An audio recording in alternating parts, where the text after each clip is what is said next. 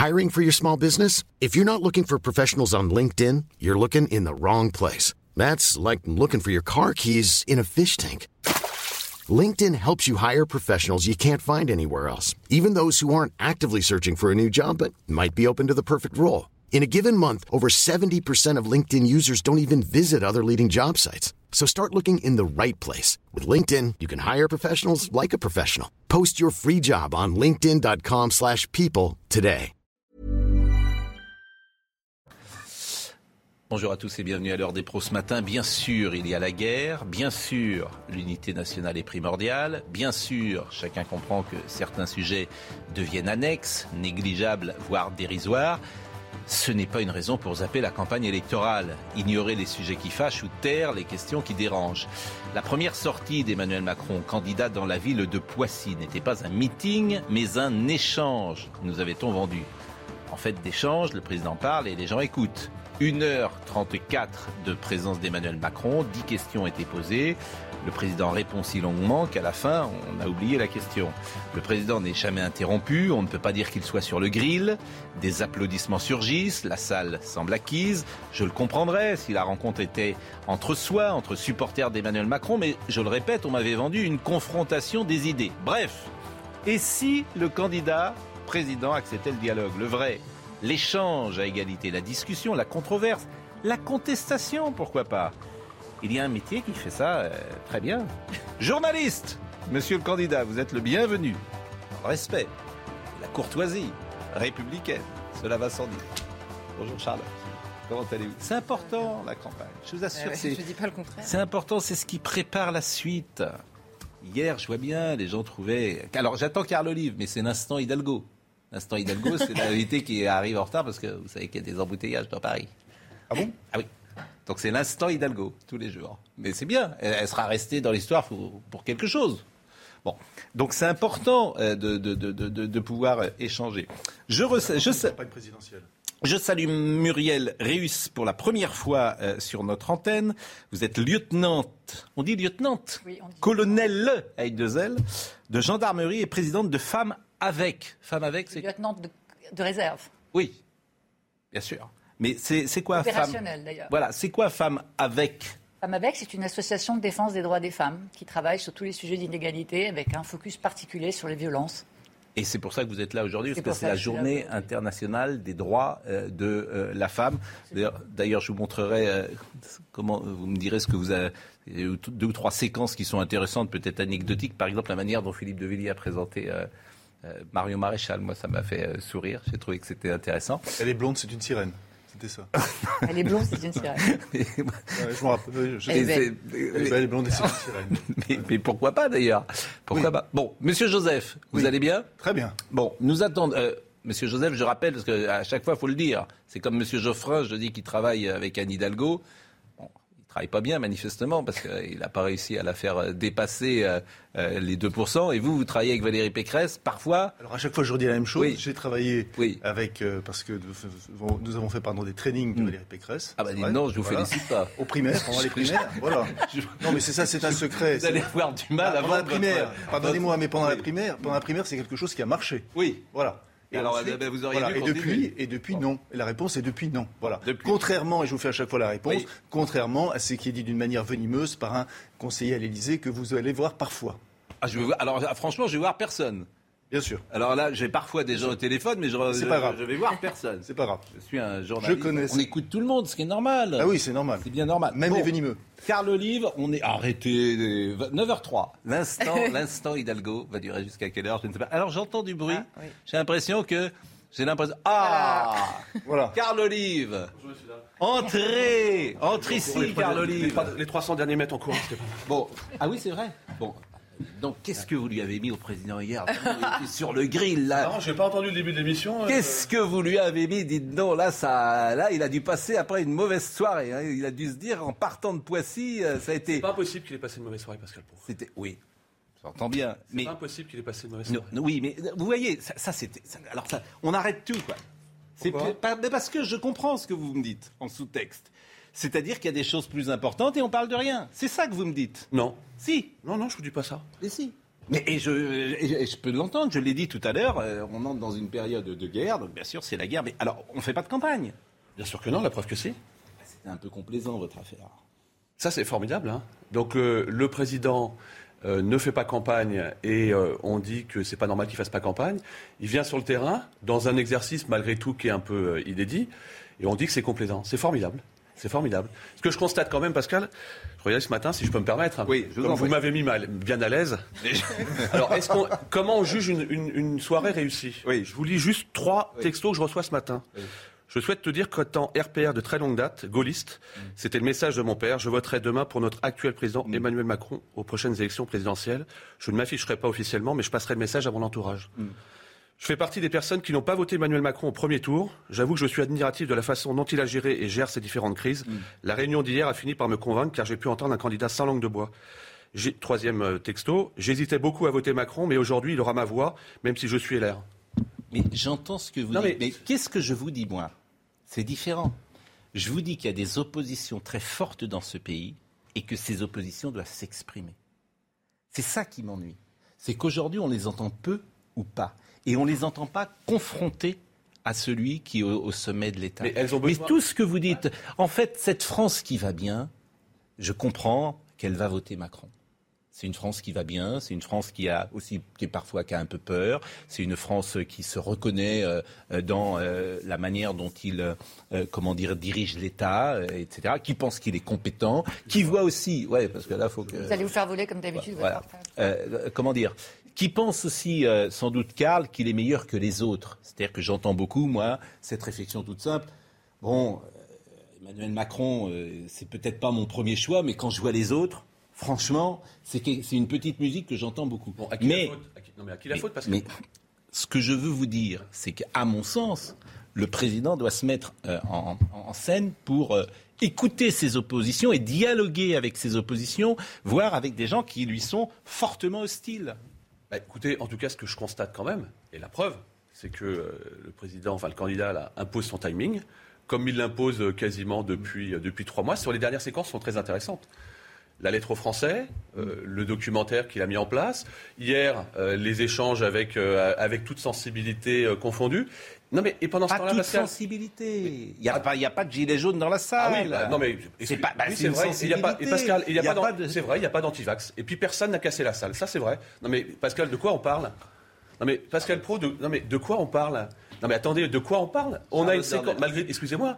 Ça rentre quand même dans les comptes de campagne, c'est financé dans les comptes euh, de campagne du candidat Emmanuel Macron. Il faudrait s'excuser que hier ça se soit plutôt intéressant passé. parce que la caricature que vous faites entre gilet jaune anti-vax, Pas du tout, ça, pas du c'est- tout.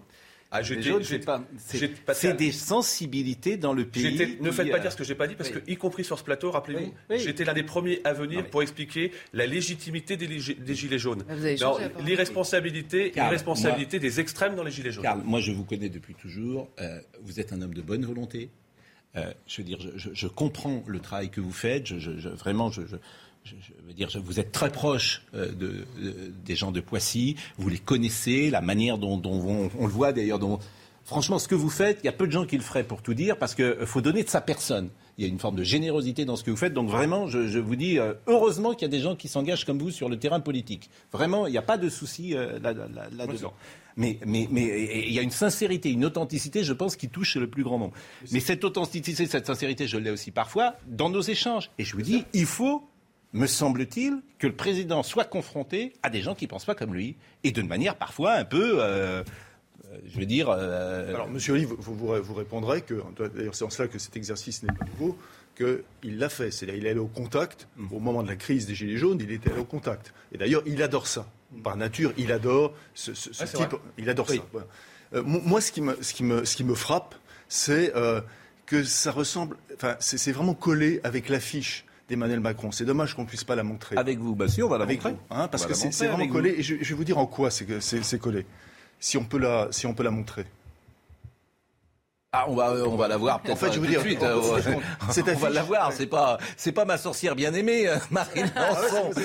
c'est En pas fait- Elisabeth en fait, ce qui est intéressant- Elle bouge son nez comme ça, puis Ce qui est intéressant, ce qui est intéressant dans cette, dans cette affiche, c'est qu'il y a euh, le, le slogan, c'est avec vous. Oui, Donc, qui avec vous suppose en effet un degré d'intimité. oui. Donc, ça suppose par définition pas les grands rassemblements de 3, 4, 7, 8 000 personnes. Déjà, premier point. Donc déjà, ça, le contrat, il est rempli avec l'affiche, avec vous. Ensuite aussi, et c'est là où je vais aller euh, vers vous, c'est que on voit très très bien et très distinctement Emmanuel Macron et que les personnes qui sont derrière sont floues. C'est-à-dire que le peuple est flou. D'accord Non, mais c'est vrai. Exégèse. Non, mais, mais oui. Mais attendez. Mais c'est ça. alors là, faut qu'on la revoie. Euh, je Mais parle à ma sorcière bien aimée, là. euh, faut Non, mais c'est ça qui est intéressant. On va qu'on- passer la, qu'on le voit. Charlotte, Elle mais- va arriver. Non, mais Bon. c'est ça qui est intéressant. C'est-à-dire qu'avec vous, moi, je vais vous dire, ça me fait penser à un slogan de radio euh, ou de télévision avec vous. RTL pourrait avoir ce slogan-là ou Europe 1 avec vous. Bon, voilà. Oui, mais ce qui est, ce qui est important, c'est que ça, ça démontre, en fait, le, le fait, ça donne le là de la campagne, qui est Mm. la volonté de faire par, par petits groupes. C'est-à-dire, en fait, c'est presque, toute chose égale par ailleurs, c'est presque une campagne de power. Tupperware? Ah oui, Tupperware, vous avez dit. Vous avez Tupperware. confondu Manpower Tupperware, et Tupperware. Donc c'est, c'est-à-dire qu'il a fait une réunion Tupperware hier à, ouais. à Poissy. Les réunions Tupperware des années 70. Ouais, c'était je trouve. bon. Ah oui, Ah, bon. je pense qu'il faut qu'il- Alors, regardez, Alors, bon. il faut peut-être qu'il les multiplie. Bon, alors voilà, ça c'est la, euh, comment dire, c'est l'affiche euh, avec vous. Vous trouvez que les gens sont flous derrière? Bah, ils sont flous parce qu'il est au premier plan. Quand tu prends une Oui. photo, les gens derrière sont flous. Oui, c'est parce que Oui. c'est à la fois vous dites avec vous et en même temps le peuple est flou. C'est-à-dire le peuple Oui. n'est pas présent. Muriel, Bah, euh, c'est quand même, pardonnez-moi Pascal Pau, c'est Oui. quand même intéressant. Le La peuple est flou. Oui, oui, non, mais je, je sais pas. Je trouve que c'est une exégèse un peu audacieuse, mais pourquoi pas Euh, Bon, on va l'écouter. En revanche, aussi, euh, Madame Ruiz, vous avez un mot Macron dire Comment Euh, Oui, enfin, pour moi, c'est une affiche de proximité. Enfin, moi, je pense que c'est vrai qu'on est en campagne, mais euh, la peur, la peur européenne et la peur nationale est tellement forte qu'aujourd'hui, les préoccupations sont vraiment là et que spontanément, euh, Macron, c'est chef de guerre et qu'on voit les sondages hein, ce matin encore qui sont parus, plus de 30% d'intention de vote. Je pense que les gens ont tendance à se, rapprocher de ce qu'ils connaissent et, et, et qui veulent une stabilité. Euh, voilà, moi je ne partageais pas ces opinions politiques, mais aujourd'hui, je me dis, on a quelqu'un qui est là, qui connaît la situation, il y a une équipe qui connaît la situation, qui, euh, qui, qui parle pratiquement tous les jours avec Poutine. Alors bon, euh, titre quelle fonction euh, peut-être de l'Europe, mais, mais je pense que cette stabilité-là, les Français en ont, en ont besoin et, et c'est ce vers quoi ils vont tendre. Et, et le reste est inaudible. Alors, ce que, ce que disait Pascal Pro, c'était pas tout à fait ça. C'est c'est pas, c'était pas ce qui remet en cause. Ce qu'il disait, c'est l'exégèse de ce que. C'était l'exégèse de la. Bah oui, il faut quand même aussi Maintenant, il y a des exagérer, gens parce qui- que qui- il a un peu de la difficulté parfois à, exprimer la clairement ce qu'il pense. Donc, il faut parfois faire un Donc, en fait, ce qu'il disait, c'est la possibilité que les voix qui s'opposent soient entendues. C'est justement ça. Voilà, Parce si que s'il n'y a pas de campagne présidentielle, hein, on peut passer directement au sacre à Reims. Qui a, choisi, qui a choisi les gens de. Poissy hier Ça pose la C'est vous. médias, Alors, donc. qui a choisi Bon, c'est vrai que vous avez une intimité avec le président de la République. Vous avez choisi les gens. Il n'y avait pas de forte opposition, disons. Non mais Pascal, je- juste, je recampe Oui. un tout petit peu le décor. Oui. Pourquoi Poissy, quand on regarde le calque de la ville de Poissy, merci d'en avoir parlé, Oui. 40 000 habitants, 3, 3 QPV, et il se trouve qu'à Poissy, 3 QPV. quartiers en politique de la ville, pardon, trois D'accord. quartiers populaires, 7% de chômage, comme le pays. Mm. En 2017, 77% de participation à Poissy, Mm. 77% de participation euh, en France. Le résultat du, euh, du- du candidat Macron est quasiment le même, un, un peu plus à Poissy qu'au qu'au premier tour. Le même résultat que pour M. Mélenchon. Donc c'est un calque euh, voilà, de, de- de- de ce qui s'est passé hier. C'est le calque, euh, Poissy, c'est euh, c'est un calque de la France, de notre beau pays. Ah Oui, mais Euh, les gens applaudissaient quand même. C'était pas un meeting, gens euh, applaudissaient. Donc, vous voyez. Il y avait, il y avait, bah, non, c'était pas. Ah oui, ça, je vous confirme, c'était pas un meeting. Il était hors de question pour Oui. euh, le candidat qui est des gens qui montent sur Oui, le. mais on le comprend. Non, si sur c'est les- que les gens applaudissent quand c'est un meeting, on le comprend. Non, Là, on le comprend moins forcément parce qu'on se dit c'est une salle acquise, c'est un peu complaisant. C'est ça que, Mais- que- que- qui- Enfin, qu'on excusez- peut, euh, excusez-moi, euh, excusez-moi, Pascal Pro, mais euh, pourquoi le président s'est présenté si tard? Est-ce que ça lui aurait pas justement permis de pouvoir discuter avec l'opposition? Ça fait partie des questions hier, des questions sur sur l'immigration qui, ont- qui- qui sont venues à la fin. En revanche, Oui, ce que je dois a- vous dire, Il y en a une. Il y en a une parce que moi j'ai regardé les. Ce que je dois vous dire, Oui. Pascal Pro, ce que je dois vous dire, c'est que moi, je m'attendais à ce que le président, évidemment, reste deux heures, trois heures, comme euh, comme c'était in- initialement euh, prévu. Il se trouve qu'en arrivant, il y a un, impondéra- un- un impondérable et Mm. qu'il m'annonce, il m'annonce juste avant de démarrer, euh, Karl, je suis désolé, je vais devoir partir à 20h40 pétante, j'ai un call international que je dois absolument faire. Voilà ce qui s'est passé. Est-ce que et à partir de là, moi j'avais 80 questions que j'avais thématisées. Et en- Euh, alors hier, il y en a eu deux sur l'Ukraine, une sur la candidature, une sur l'éducation, une sur la santé, une sur l'apprentissage, une sur sur le pouvoir d'achat, une sur la finance épargne salariale et une sur l'intégration. Bon, je vous propose d'écouter, moi, ce que j'ai trouvé le plus fort hier. Ce qu'il a dit, me semble-t-il, le plus fort, c'est sur euh, la Je peux, guerre. je peux juste te dire quelque chose Oui, qui je vous en prie. par rapport à ce que disait monsieur. On n'est pas dans le grand débat euh, traditionnel qu'on a vu. On est sur un débat ajusté. Grand débat traditionnel, il allait écouter, il a, comme je dis, sentir le cul des vaches. Pardon, parce que je Euh, ris au mot ajusté, excusez-moi. Je, suis taquin. oui, ajusté territorialement, euh, parce que là, il a Poissy, peut-être qu'un jour il sera à Trèbes, peut-être que dans quelques semaines il sera à Plumeur en Bretagne. Euh, voilà, c'est que ce, type d'exercice va continuer. il est particulièrement euh, efficace. D'abord dans les différentes sensibilités, et ensuite parce qu'il ne se contente pas là d'écouter, il va aussi proposer des choses. Oui, et, le début du gens, il déroule, Pascal.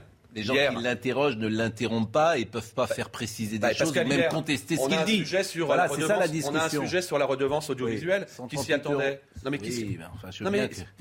Pascal, vous vous rendez compte, 138 euros par, par an 3 bah, milliards. Pascal, 3 milliards 7, c'est du pouvoir d'achat. il n'y a pas de petites économies. Il n'y a pas de petites économies. Euh, ce qu'il annonce, le président, sur euh, le, le sport. Le faire maintenant? Pourquoi est-ce qu'on le fait pas maintenant? Le sport, le sport Pourquoi est-ce qu'il le fait pas maintenant? Hmm. C'est marrant, hein non mais, non, mais, une bonne idée. Pourquoi est-ce qu'il ne le fait pas maintenant Tout homme qui dirige, qui fait quelque chose, a contre lui ceux qui voudraient faire la même chose, ceux qui font précisément le contraire, et cette armée de gens d'autant plus sévère qu'elle ne fait rien du tout. C'est formidable. Qui est-ce qui a des ça Pourquoi est-ce qu'il ne l'a pas fait Bon, on va l'écouter. On va l'écouter puisque vous euh, tout à l'heure on recevra, figurez-vous, euh, Alexis euh, Mathias Montgorgé, pardonnez-moi, Mathias Montgorgé, qui est le fils de Jean Gabin fils de Jean Cabin. Il viendra avec nous parce qu'on peut parler d'autre chose. Originaire dans les Yvelines. C'est vrai, formidable. Et le bouquin est vraiment euh, formidable. Et là, j'ai fait sortir les répliques du président de Jean Gabin. Film de Verneuil, 1961. On est gouverné par des lascars qui fixent le prix de la betterave et qui ne sauraient même pas faire pousser des radis. C'est ce que dit Jean Gabin dans le, président. C'est une habitude bien française que de confier un mandat aux gens et de leur contester le droit d'en user. Après. Et il y en a une que vous aurez pu aussi euh, ah, signifier. Il y a 60 ans. Oui. Passé la cinquantaine, Pascal Pro, on a du mal à lire les lettres de près, mais on reconnaît les cons de loin. C'est pas faux. Euh, il n'y a pas du tout de cause à effet par rapport à ce que vous dites. Hein. Ah bah j'espère. Euh, c'est Jean Gabin. j'espère, mais c'est pas dans le président. Hein je crois avoir été l'un des hommes les plus détestés de son époque. Ce fut longtemps mon chagrin, c'est aujourd'hui mon orgueil. Intéressant ce que dit le président Chalamont. Bon, écoutons en revanche. Le... Comment? Oui, mais le président, c'est formidable, ça a 60 ans. Euh, sur la guerre qui va durer, Emmanuel Macron hier soir. Oui, nous continuerons à parler à la Russie. Alors, la discussion est difficile avec le président Poutine parce qu'aujourd'hui, il refuse le cessez-le-feu. Parce qu'aujourd'hui, la Russie est sur une position très simple qui est de demander des conditions très dures à l'Ukraine, et ça, c'est une discussion entre les Ukrainiens et les Russes, mais qui se fait dans des conditions très inéquitable d'agression et dans des conditions où la France ne va pas intervenir. Je pense qu'on est tous très admiratifs de la résistance menée par le peuple ukrainien, par ses dirigeants, par son président. Et donc il y a un dialogue qui se fera entre les deux. Comme je l'ai dit au président Poutine, pour moi le cessez-le-feu est la condition préalable pour qu'il y ait un vrai dialogue qui se noue. Je ne pense pas que dans les jours et les semaines qui viennent, il y ait une vraie solution négociée. Je l'espère. Et nous faisons tout ce que nous pouvons pour y aider. Elle dépend des deux parties prenantes, mais elle dépend aussi de la réalité sur le terrain. Je le dis avec beaucoup de modestie, beaucoup de respect pour celles et ceux qui se battent. Mais donc nous, on, va essayer, on essaye d'accompagner, euh, on essaye de, de, raisonner, on essaye d'appeler au cessez-le-feu, on fait pression avec toute la communauté internationale. Avant de vous retrouver, j'étais avec le président Biden, demain je suis avec le président Xi Jinping, on va continuer ce travail. Je suis en même temps lucide. Je pense qu'à court terme, c'est plutôt la guerre qui va continuer de se faire. Bon, là, j'ai trouvé ça intéressant parce que c'est euh, précis, c'est évidemment inquiétant. Euh, il, informe euh, vraiment, en l'occurrence, la France de ce qui va se passer. Et effectivement, on en sort un peu inquiet. Bah, je ne sais pas, parce qu'il il donne aussi un argument justement pour entrer pleinement en campagne puisqu'il explique que le rôle de la France, et ce qu'il a d'ailleurs fait depuis le début, c'est d'aider euh, diplomatiquement les deux parties qui aujourd'hui euh, euh, sont entrées en guerre, alors de manière en effet asymétrique, mais il dit lui-même la France ne va pas intervenir la France ne va pas intervenir et on a ses ministres et ses soutiens depuis une semaine qui nous expliquent que nous ne sommes pas co-belligérants, nous ne sommes pas en guerre contre la Russie. Et donc, le problème, moi, que j'identifie de plus en plus autour d'Emmanuel Macron et de cette campagne, c'est précisément qu'il ne faudrait pas que les gens, par souci de stabilité, ce que vous disiez, par peur en fait d'une instabilité, euh, votent pour Emmanuel Macron simplement parce que c'est lui qui est là aujourd'hui pendant cette guerre dans laquelle nous n'interviendrons pas, parce qu'Emmanuel Macron est nécessairement, comme tous les candidats, porteur d'un projet pour la France, et que les instabilités qu'il y a en France, les problématiques qu'il y a en France, et les instabilités à venir, conséquence d'une guerre que là, pour le coup, conséquence que nous allons subir de plein fouet, alors là, on veut qu'Emmanuel Macron redevienne aussi le président de la France et non pas simplement, et, et ce n'est pas un reproche de ma part, hein, non pas simplement le diplomate euh, tourné vers une guerre qui ne nous concerne pas au premier chef. Et ça, le problème, c'est qu'il ne peut pas à la fois dire ça et à la fois prendre prétexte de ça pour s'échapper du contexte français. L'inquiétude est grande. Euh, hier, sur, sur le terrain, dans, des visites sur, dans des commerçants, on me disait que euh, les Français commençaient à faire plus de stocks de denrées alimentaires. Donc la peur, euh, la peur effectivement, est là.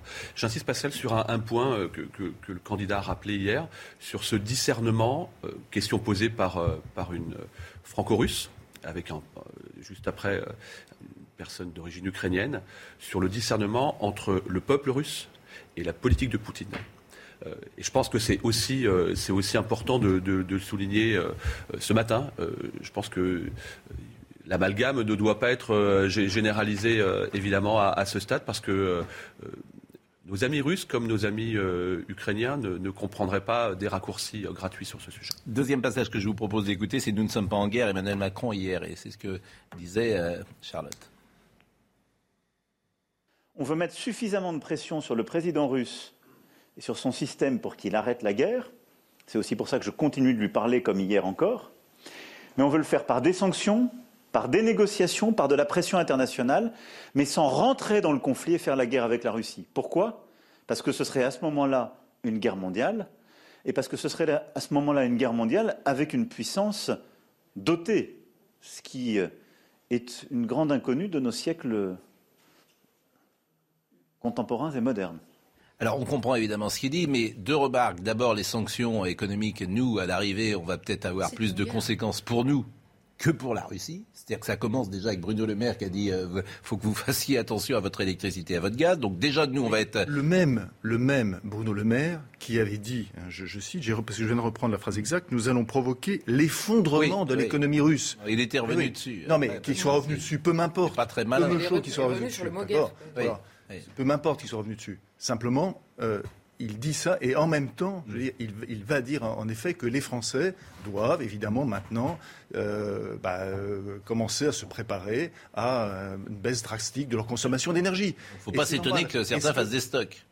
Oui, évidemment, dans, ces cas-là. C'est-à-dire que eh, dire à la fois il ne faut, il faut pas avoir peur, mais il prenez faites, voilà, il, va, il, faut quand même y avoir des consommations d'énergie. Et deuxième remarque, deuxième remarque, c'est-à-dire que la négociation avec Poutine, ça marche pas, Carl Lise. C'est-à-dire que vous avez quelqu'un qui, euh, on l'a dit hier, qui considère que l'Ukraine c'est chez lui, que la Moldavie, pourquoi pas, c'est chez lui, qui ne veut rien entendre, qui euh, ne veut pas négocier et qui n'écoute personne. Est-ce que ça empêche de, tenter? Ah bah, vous pouvez tenter non, mais ça, vous avez le droit. Non, mais tenter. non, mais sérieusement, est-ce que ça empêche de tenter? Est-ce que le, président, pour le coup, le président de Macron n'est pas dans son rôle? Est-ce que le chancelier je ne conteste, pas, dans, pas dans son rôle? Je conteste pas ça rendez compte il a raison de, Mais il a raison de tenter, mais ça ne sert à rien. Pour l'instant D'accord. Et, mais, Pascal, vous lisez pas dans le de café. Enfin, je, pas faut, je pense qu'il faut avoir des postures très humbles. Mais je ne sais pas ce qui va se passer euh, je veux dire, demain. Dans la mesure où vous refusez la guerre, ce qui est plutôt une bonne chose, je pense, euh, et que vous acceptez ou que vous voulez négocier avec quelqu'un qui ne veut pas négocier, mais qui sait que vous ne déclencherez pas la guerre, quel est son intérêt? L'intérêt de? Poutine.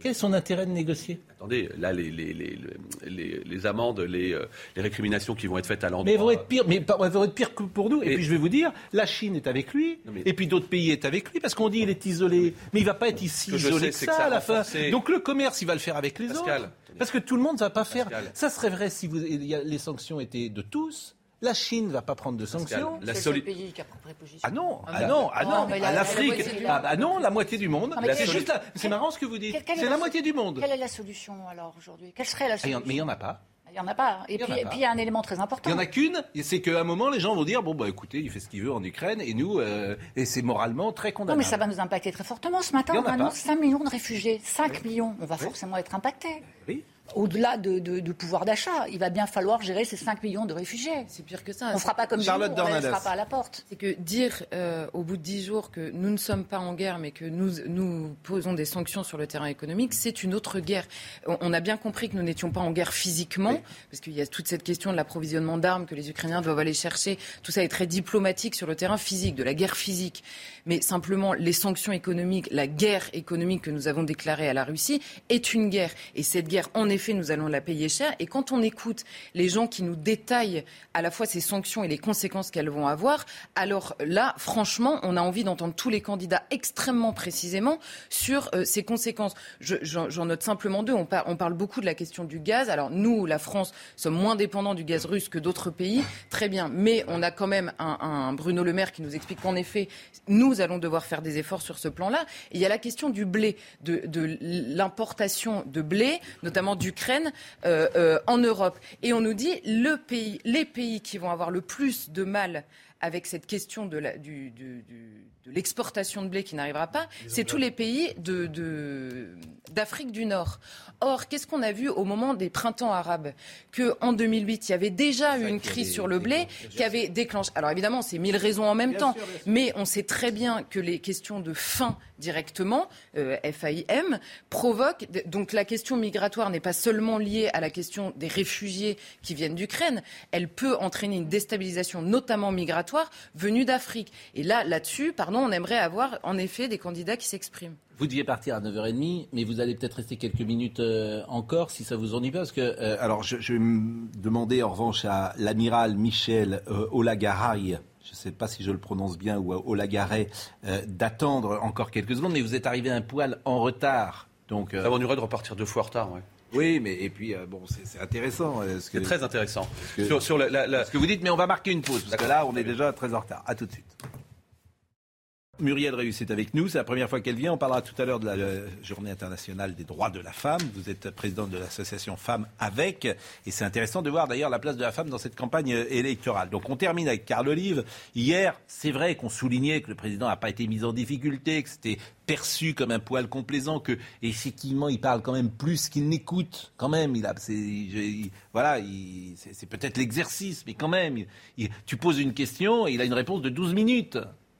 Donc c'est. Oui, bah, pour le coup, des, des, euh, idées concrètes, Pascal, oui. qui feront partie de son programme. Donc c'était pas simplement. Euh, il n'écoute pas en mono, il écoute en stéréo là, hier. Et, euh, oui, bien sûr. Et, mais il y a une petite musique, et ça, à mon avis, il faut sans doute cette petite musique, il doit peut-être en être conscient ou pas. On lui reproche d'instrumentaliser un poil la peur. Alors je prends des précautions oratoires pour dire ça, parce que c'est la guerre. Mais on lui a reproché ça durant le Covid avec c'est la guerre, c'est la guerre, c'est la guerre. Et on lui reproche ça encore aujourd'hui.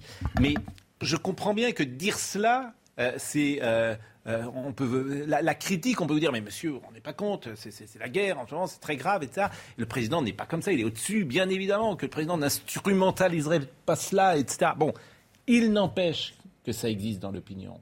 Donc moi, je me fais le porte-parole de ça et je vous pose cette question.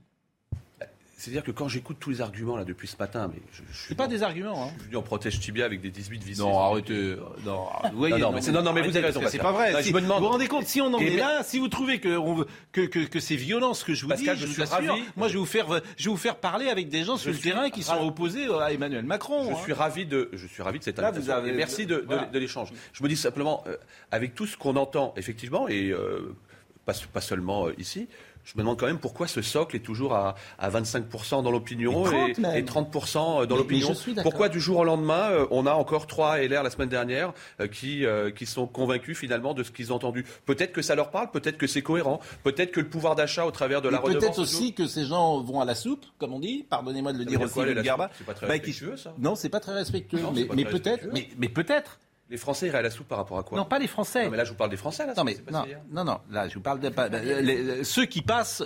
Moi, je me méfie toujours de ceux qui changent de camp. Voilà. je suis un peu méfiant sur les personnalités. Bon, vous, vous avez changé de temps, mais vous avez changé de temps il y a un moment. Oui, mais je et, bon. ah, j'ai pas attendu l'arrivée du tiercé pour donner l'ordre des chevaux. Exactement. Et puis, c'est vrai que je vous. peux vous expliquer pourquoi Vous, vous mouillez le maillot. Je l'ai dit tout à l'heure. Vraiment, il n'y a pas de. Bon, il y en a d'autres parfois. Je, je, ce sont des hommes politiques. Ils, ils, sentent le vent tourner. Ça peut exister. Ça peut exister. enfin, pardon, il ne s'agit pas d'aller à la soupe. Là, on parle d'une élection présidentielle. Il y, y, y, en a qui pensent peut-être, euh, je veux dire, aux législatives et qui de... pensent que ça sera mieux. C'est pas le cas de Monsieur qui. Oui, c'est pas, c'est pas votre cas de manière extrêmement sympathique. Oui, je suis d'accord avec vous. Moi, je trouve. Mais c'est pas ça. Mais cette présidentielle, la présidentielle précédente, c'est le mot justice qui Mm. prévalait. Aujourd'hui, à cette présidentielle-là, c'est le mot ralliement. Vous regardez sur tout le spectre, à peu près sur tout le spectre, vous voyez des ralliements en permanence. Pas des ralliements comme Chirac se ralliant avec 43 députés, avec un projet politique derrière, non. Des ralliements personnels. Qu'est-ce que ça signifie? Ça signifie l'atomisation complète de la vie politique. C'est ça ce que ça signifie. Plutôt que et ça signifie aussi que les autres ne sont voilà. pas suffisamment bons. Euh, c'est aussi ça frappe, signifie ça, disons-le. Non, mais c'est le mot ralliement, mais dans oui, tous mais les oui, sens. Mais, mais dans ça, tous les sens. Ça signifie ça. aussi que les mais, autres ne sont pas suffisamment bons. Même, même, si vous aviez par exemple une opposition incarnée, je vais pas citer, par un Nicolas Sarkozy de 2007, avec cette puissance qu'il avait avoué, avoué auprès des électeurs, vous n'auriez pas l'atomisation dont vous parlez. Vous avez des ralliements. Je peux pas vous dire autre chose. Vous avez ce phénomène des ralliements entre, entre eux-mêmes. Enfin, franchement, je veux dire, je vais pas le faire sur la ventilation droite et extrême droite, sur la ventilation à gauche. Enfin, il n'y a pas, il y a pas pratiquement à gauche, deux jours, il n'y a pas pratiquement non, deux jours. Enfin, la, la, la, la gauche, c'est Anne Hidalgo.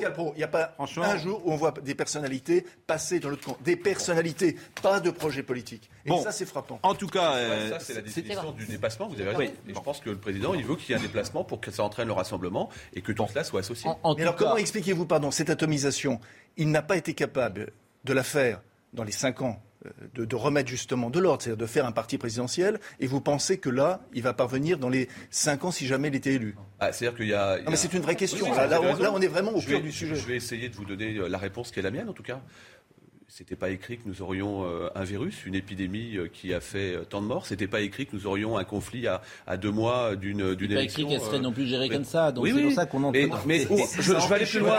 Je veux, je, je, veux aller plus loin. Ça, je pense empêché, Monsieur Olive, ça a empêché de créer un parti présidentiel. Parce que qu'est-ce qu'il y a derrière aujourd'hui parti Pardonnez-moi. Qu'est-ce qu'il y a derrière ma question? Il y a derrière ma question que si on très intéressant. Si, si on élimine tous les corps intermédiaires, que sont notamment les partis politiques, qu'est-ce qui se passe? Eh ben, c'est comme une, c'est, comme une voiture, pardon, sans, euh, sans protection, c'est-à-dire que disais, au moindre chaos, bon, voilà. Je disais sur ce plateau, euh, oui. vous m'avez un peu euh, taquiné et vous avez, oui. voilà, c'est, c'est, c'est, votre point de vue. Que dit le général de Gaulle en 58 La France, c'est pas la gauche, la France, c'est pas la droite.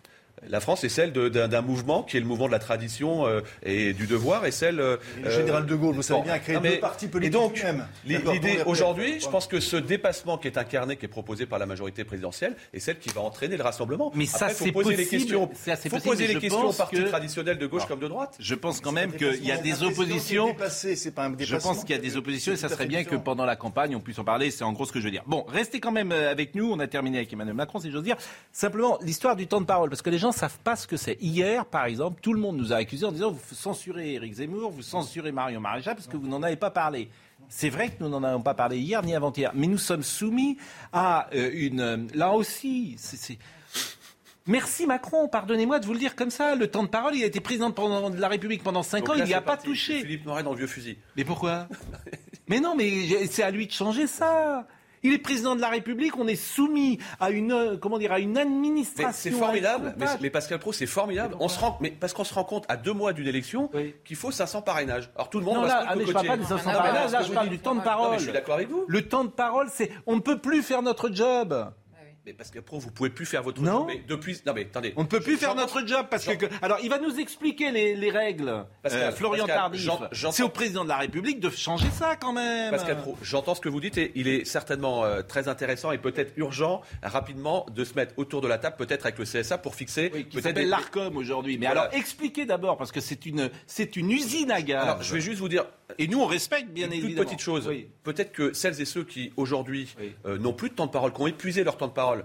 Il faudrait juste regarder, je pense, dans la proportion, il y a 70% où j'ai tapé comme un sourd sur euh, Macron en long, en large, en travers, matin, midi et soir. Bah, plutôt que de faire ça, ils auraient peut-être pu être focus sur le projet euh, aux Français, peut-être de la légitimité, de la crédibilité. En fait, vous voulez que tout le monde parle le Macron Bah non, il y a bah, des gens c'est qui... exactement le contraire. Il y a des Ah, gens... C'est bon. exactement le contraire. Florian Tardif, expliquez-nous.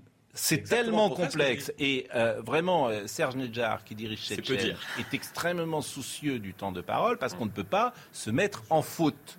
Donc euh, les règles sont tellement incroyables qu'elles nous obligent à une sorte de situation paradoxale, c'est qu'on ne parle même plus, euh, en l'occurrence, du meeting de Zemmour ou du ralliement de Mario Maréchal. On n'a pas pu en parler. Expliquez, Florian, Tardif. Oui, je vais tenter, euh, Pascal, d'être le plus didactique possible, car les règles, et vous l'avez dit à l'instant, sont assez complexes. Premier point, euh, pour l'ARCOM, la campagne électorale a débuté le 1er janvier dernier. Et vous le voyez clairement s'afficher sur votre écran, il y a trois périodes distinctes. La première s'étend du 1er janvier au 7 mars, c'est-à-dire hier. La seconde démarre aujourd'hui, 8 mars, et s'étend jusqu'au 27 mars. Et la dernière s'étend du 28 mars au 8 avril et du 11 avril au 22 avril, puisque lors du premier tour et du second tour, il y a ce qu'on appelle une période de réserve où nous ne pouvons pas euh, nous exprimer sur la campagne électorale, c'est-à-dire quelques heures avant le premier et le second tour.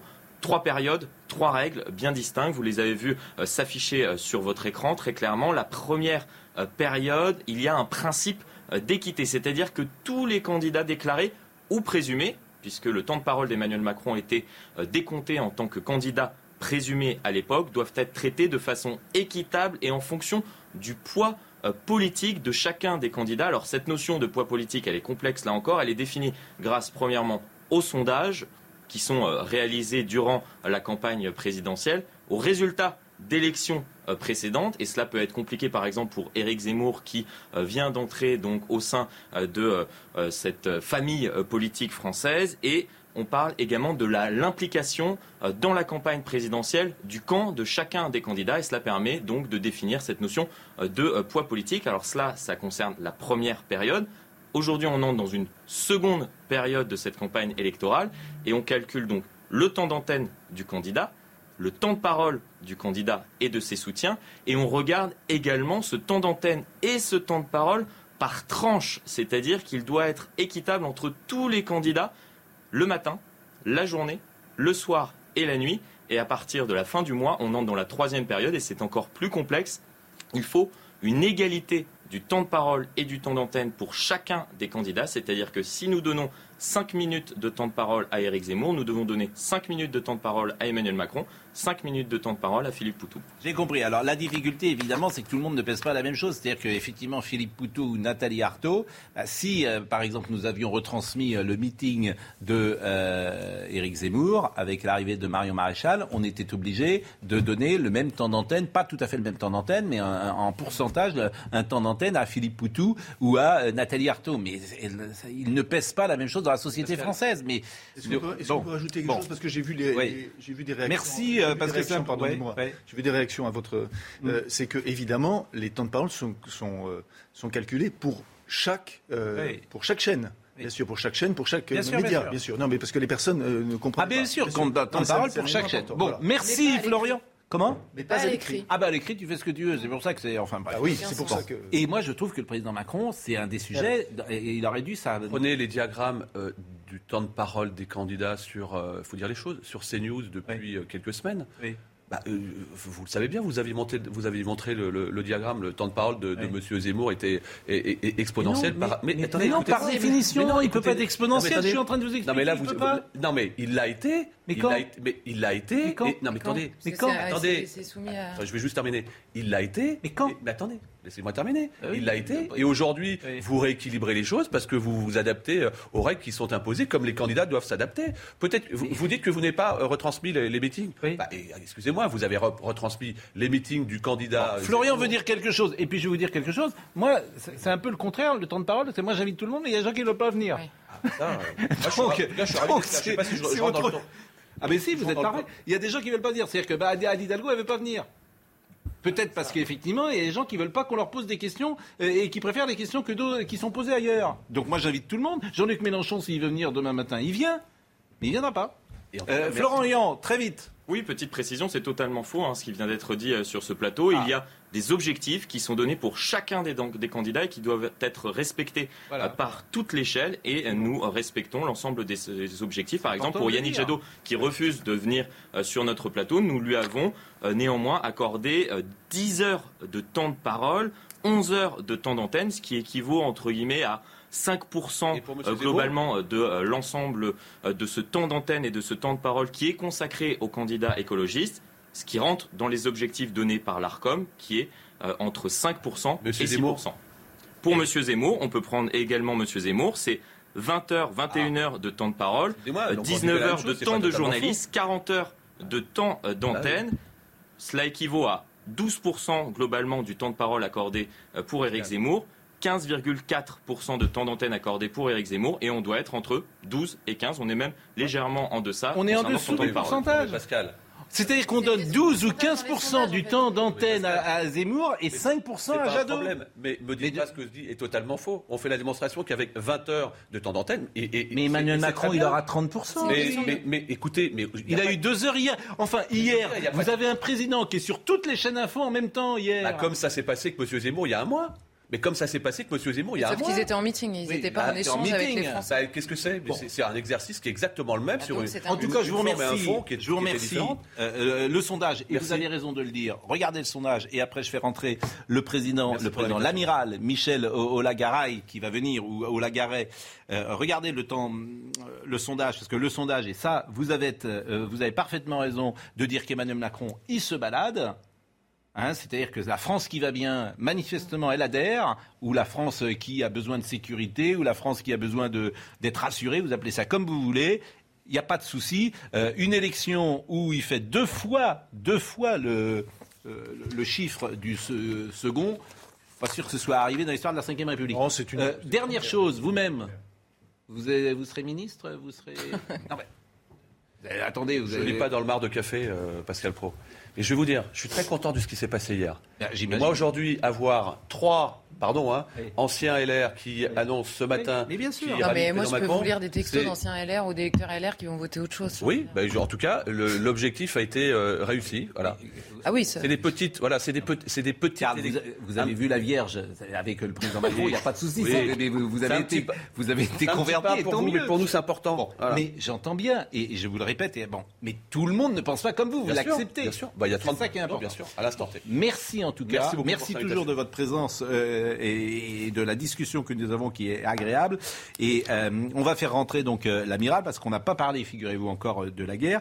Mais je voulais vous faire écouter puisque Marion Maréchal, aujourd'hui j'ai le droit de parler de Marion Maréchal. C'est bien, c'est mardi, j'ai le droit d'en parler. Et je voulais vous montrer, alors Justement, je voulais vous faire réagir, Muriel Reus, puisque vous, êtes, vous avez écrit l'association Femmes 2. je voulais, voilà, c'est comment, c'est un, ce n'est qu'une phrase, bien sûr, mais Philippe de Villiers, voilà comment il a présenté, euh, euh, comment dire, euh, Marion Maréchal. Et mais non, mais la, oui, mais la forme, c'est le fond qui remonte. Vous savez bien comment, comment on dit. Et, et, je voulais savoir ce que vous en pensez vous. Est-ce que vous aimez qu'on vous présente, par exemple, comme ça? Écoutez. Elle est blonde.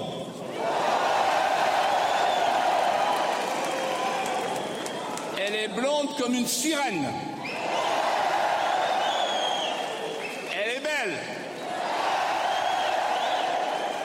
Elle est belle, elle est de droite.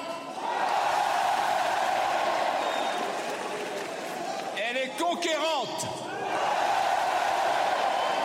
Et l'histoire de France retient déjà qu'elle a été la députée la mieux élue de France, la plus jeune de France de toute l'histoire de la Ve République.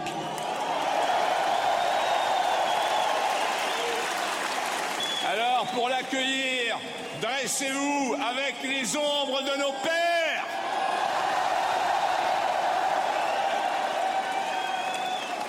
Elle n'est pas une femme politique, elle est beaucoup plus que cela. Elle irradie par son charisme et sa vision. Elle rayonne de jeunesse, de féminité, de subtilité. Je vous demande d'accueillir dans quelques instants Marion. Bon, c'est dommage d'ailleurs qu'on n'ait pas vu ce meeting parce qu'on en pense qu'on en veut sur le fond, mais sur la forme, il était assez exceptionnel. Hein. C'était un, meeting d'Éric Zemmour qui était tout à fait euh, euh, étonnant euh, sur la forme et effectivement avec le public qui, était présent. Qu'en pensez-vous, Madame ah, Vous me demandiez si j'aimerais qu'on me présente comme oui. ça. Oui. Eh bien non, je vais vous dire non et non vraiment. D'abord parce que vous l'avez dit tout à l'heure, je suis lieutenant-colonel de gendarmerie, donc je pense que ça viendrait à personne l'idée de me présenter comme ça, mais parce que c'est pathétique. Euh, c'est des stéréotypes de genre qu'on n'utilise plus et que utilise une certaine forme de génération. Enfin, moi, je pense qu'on ne présente pas une femme en disant qu'elle est belle, que c'est une sirène. C'est pas pour ça qu'elle a été choisie par Eric Zemmour, ou c'est pas pour ça qu'elle a réalisé Eric Zemmour. C'est étonnant parce que, euh, vous voyez, c'est intéressant d'ailleurs parce qu'il y a un sondage qui est paru il y a deux jours euh, et ces stéréotypes, ça intéresse que 3% des Français. Quand on regarde aujourd'hui, il y a un sondage qui est paru sur euh, comment les Français percevaient les inégalités et à quel point ça devait compter dans la campagne. Aujourd'hui, pour 80% des Français, le droit des femmes et les sujets d'égalité femmes-hommes sont un sujet terriblement important mm. et important. Il y a 70%, les Français déclarent que ça va être un argument pour choisir leur candidat. C'était dans le journal du dimanche, mm. hein, c'est Cantar qui a fait ce mm. sondage. Donc on voit bien aujourd'hui, pour rebondir Est-ce que vous ne pensez pas que parfois les gens mentent parce qu'ils savent ce qu'on doit dire et ce qu'on ne doit pas dire? Moi, je Non, on ne va pas rentrer dans ce débat-là comme bah, tout à l'heure. Il est important quand même ce débat-là. Il y, a des chiffres, et moi au quotidien, je vis ça, parce que comme vous l'avez dit, je dirige une association des droits des femmes, donc on s'intéresse à tous les sujets d'inégalité.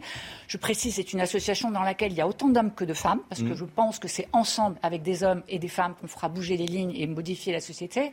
Pour revenir à ce que vous disiez tout à l'heure sur les ralliements, moi je pense qu'on est rentré dans une période de très forte solidarité. Et ce qui conditionne aussi des choix aujourd'hui sociétaux et politiques, c'est aussi cette solidarité. On n'a jamais vu autant de solidarité, et toutes les associations le disent sur l'Ukraine aujourd'hui. Donc il y a des mouvements de fond qui sont en train de se passer et de se produire.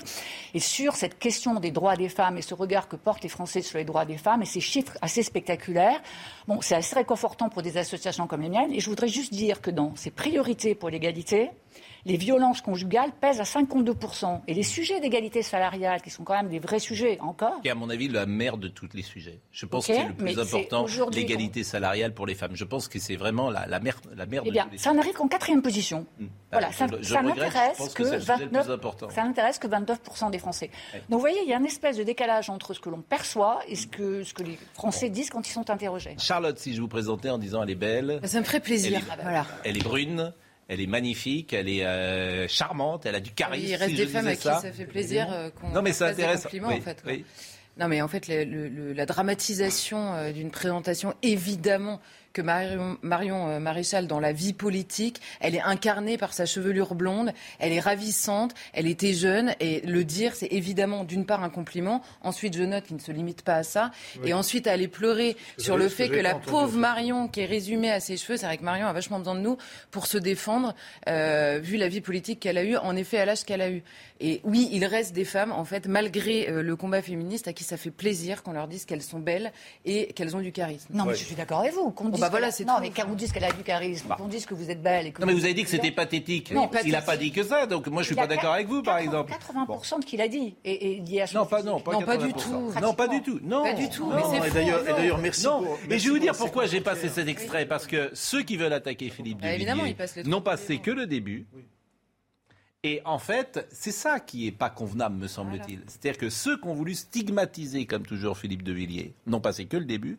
Alors que quand tu écoutes la phrase, il dit elle est conquérante, elle a été la plus jeune femme politique, elle est brillante, et ça. Et je trouve Pardonnez-moi de le dire comme ça, que c'est une forme de malhonnêteté vis-à-vis de Philippe de Villiers. S'il avait, commencé par ces mots-là, peut-être que ça aurait été plus acceptable, en tout cas. Acceptable, mais vous vous rendez compte, les non, mots, mais... acceptable, c'est pas inacceptable de commencer en disant cette femme est belle quand même je veux dire, on est, on est, on est tombé sur la tête maintenant. C'est-à-dire que si on présente une femme en disant elle est belle, elle est blonde, c'est inacceptable. Non, mais vous avez le droit de le penser. Oui, je le pense un peu. Je pense que c'est, on ne peut pas qualifier une femme que par ses attributs physiques. Mais, mais, c'est pas ce qu'a Il ne le qualifie pas que Puisque par ses pendant deux minutes, il dit d'autres choses. Bon, on me dit que de faire la pause, donc on va faire la pause. Moi, vous savez, c'est une femme qui dirige. C'est Marine Lançon. C'est ma sorcière bien-aimée. C'est Elisabeth Montgomery. Elle a le petit nez. Si on peut retrouver d'ailleurs le. Oui, c'est bien ça. si on peut retrouver le jingle et le. Bon, je salue. Alors, j'ai dit tout à l'heure, on dit Olagaray comme Echegaray ou Olagaray? Bien, bonjour tout le monde. Bonjour. On dit Olagaray. Olagaray, comme euh, Monseigneur Echegaray. C'est à peu près ça, c'est une bonne référence. Euh, euh, vous êtes l'amiral, vous êtes l'amiral Michel Olagaray, vous êtes président de l'Association nationale des officiers de carrière en retraite. Et, euh, et on, alors on est incroyablement en retard parce qu'on doit recevoir euh, Mathias Montgorgé, qui est le fils de Jean Gabin, mais il est déjà 10 heures, figurez-vous, et on n'a pas parlé de... C'est fou, hein Bon, on marque une pause, à tout de suite. Michel Olagaray est avec nous et on recevra tout à l'heure le fils de Jean Gabin. Je viens de parler avec lui, tu as l'impression d'être avec Jean Gabin, donc c'est extrêmement troublant. Mathias, euh, non mais je vous jure, c'est très très troublant, même la voix. Euh, Mathias Moncorgé, on est, euh, je vous l'ai dit, euh, en retard. Michel Olagaray, euh, regardez cette image de la fuite à Irpine, euh, qui effectivement euh, en dit plus peut-être que euh, tous les, les reportages. Écoutons et voyons cette séquence. Ils nous attendaient. On s'est déplacé en file indienne. Les obus de mortier ont commencé à tomber. Bam, bam, bam. Immédiatement, ma jambe a été arrachée. Ils tirent sur les voitures. C'est parce que je connais Irpine que j'ai réussi à m'en sortir. Ils ne tirent pas sur tout le monde, mais j'ai entendu des tirs. Personnellement, quand j'ai essayé d'y aller, ils m'ont tiré dessus. La guerre va être longue, a dit hier soir Emmanuel Macron. Oui. Mais encore. Eh bien, écoutez, euh, cette guerre est tragique. Et les images rappellent à tout le monde, euh, y compris à nous, euh, qui sommes privilégiés, rappellent ce que c'est que la vérité de la guerre. Nous, militaires, nous le savons, dans la mesure où nous y avons été confrontés, c'est-à-dire pas tout le monde, puisque nous venons de vivre une période de stabilité incroyable, en particulier la, chute du, mur de Berlin et de l'Empire soviétique. Mais toutes ces images-là, dont, vous nous abreuvez tous, à juste titre, hein, bien sûr, il faut montrer les horreurs de la guerre, euh, il faut se rendre compte qu'elles peuvent venir chez nous. Alors, je ne suis pas ici pour être catastrophiste. Vous avez, euh, vous avez parlé euh, de la responsabilité d'un président de la République qui joue peut-être sur les peurs. Il n'empêche que les peurs, elles doivent être là, elles doivent être dites, elles ne doivent pas être amplifiées. Mais il faut préparer un pays. Et notre pays s'est laissé aller, avec tous ses dirigeants. Je vous rappelle qu'un ancien Premier ministre a dit un jour qu'il fallait tirer les dividendes de la paix. Fabuleux. On a tiré les dividendes de la paix. Euh, 100 régiments au moins ont été supprimés, euh, bateaux, armées de l'air divisées par deux, etc. Euh, Est-ce que c'est vraiment une façon, une vision politique de préparer un pays à sa défense? À mon avis, non. Il y a une question qui est jamais posée depuis euh, plusieurs jours, c'est la dénucléarisation de tous. Rêvons. Rêvons. On ne peut pas dénucléariser. Pourquoi? Parce que chaque pays qui s'entendent plus ou moins bien euh, voit dans la nucléarisation, dans la possession de l'arme nucléaire en particulier, puisqu'on parle de l'arme nucléaire, pas Oui, des centrales nucléaires, hein, voit une assurance vie et ne l'abandonnera pas. Assurance vie, c'est assurance de survie de son régime. Donc c'est un vœu pieux. Et vous, par exemple, dans votre fort intérieur, vous pensez qu'une attaque nucléaire sur la France est possible? Écoutez, euh, tout est toujours possible. L'ennui, c'est que nous avons en face de nous un joueur soi-disant euh, d'échecs euh, qui me semble être plutôt un joueur de poker actuellement. Alors s'il fait table, c'est-à-dire tout au pot, que peut-il se passer? Vous savez, dans les divers scénarios euh, que l'on rencontre, euh, surtout dans le jargon nucléaire, il y a tous les scénarios du fort au fort, c'est-à-dire tous- tous ceux qui ont l'arme nucléaire, du fort au faible, celui qui n'a pas l'arme nucléaire contre celui qui l'a, donc euh, des stratégies, des tactiques différentes. Et puis vous avez là-dedans un scénario qui n'est jamais prévu ni prévisible, c'est le fou. Que, vient faire le fou dans euh, ce genre de choses? Alors du faible au faible, le fou ne fait pas grand-chose. Du faible au fort, euh, ça peut être euh, les attaques sur les buildings de, New York. Et, et du fort au fort. Quand tout le monde a l'arme nucléaire, eh bien, que fait le fou? On ne le sait pas. Je voudrais qu'on écoute Zelensky, le président de l'Ukraine. Vous allez me dire ce que vous en pensez. Il disait hier soir, je vais rester à Kiev.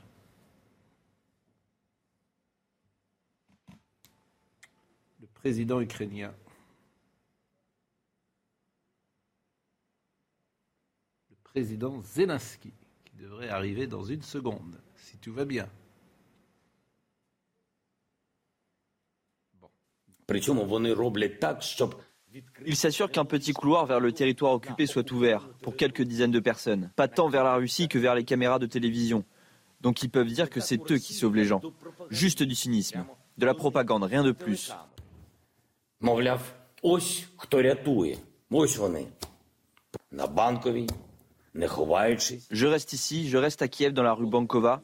Je ne me cache pas et je n'ai peur de personne. Bon, ça c'est le premier passage que je voulais vous faire écouter. Le deuxième passage, c'est un appel à Biden, le président Zelensky.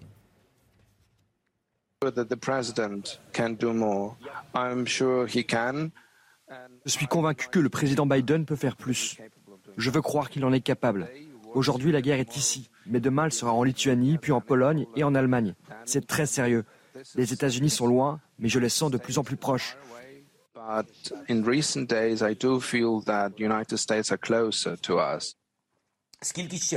Combien de morts et de pertes supplémentaires sont nécessaires pour sécuriser le ciel de l'Ukraine? En quoi les gens pacifiques de Kharkiv ou de Mykolaïv sont-ils différents de ceux de Hambourg ou de Vienne?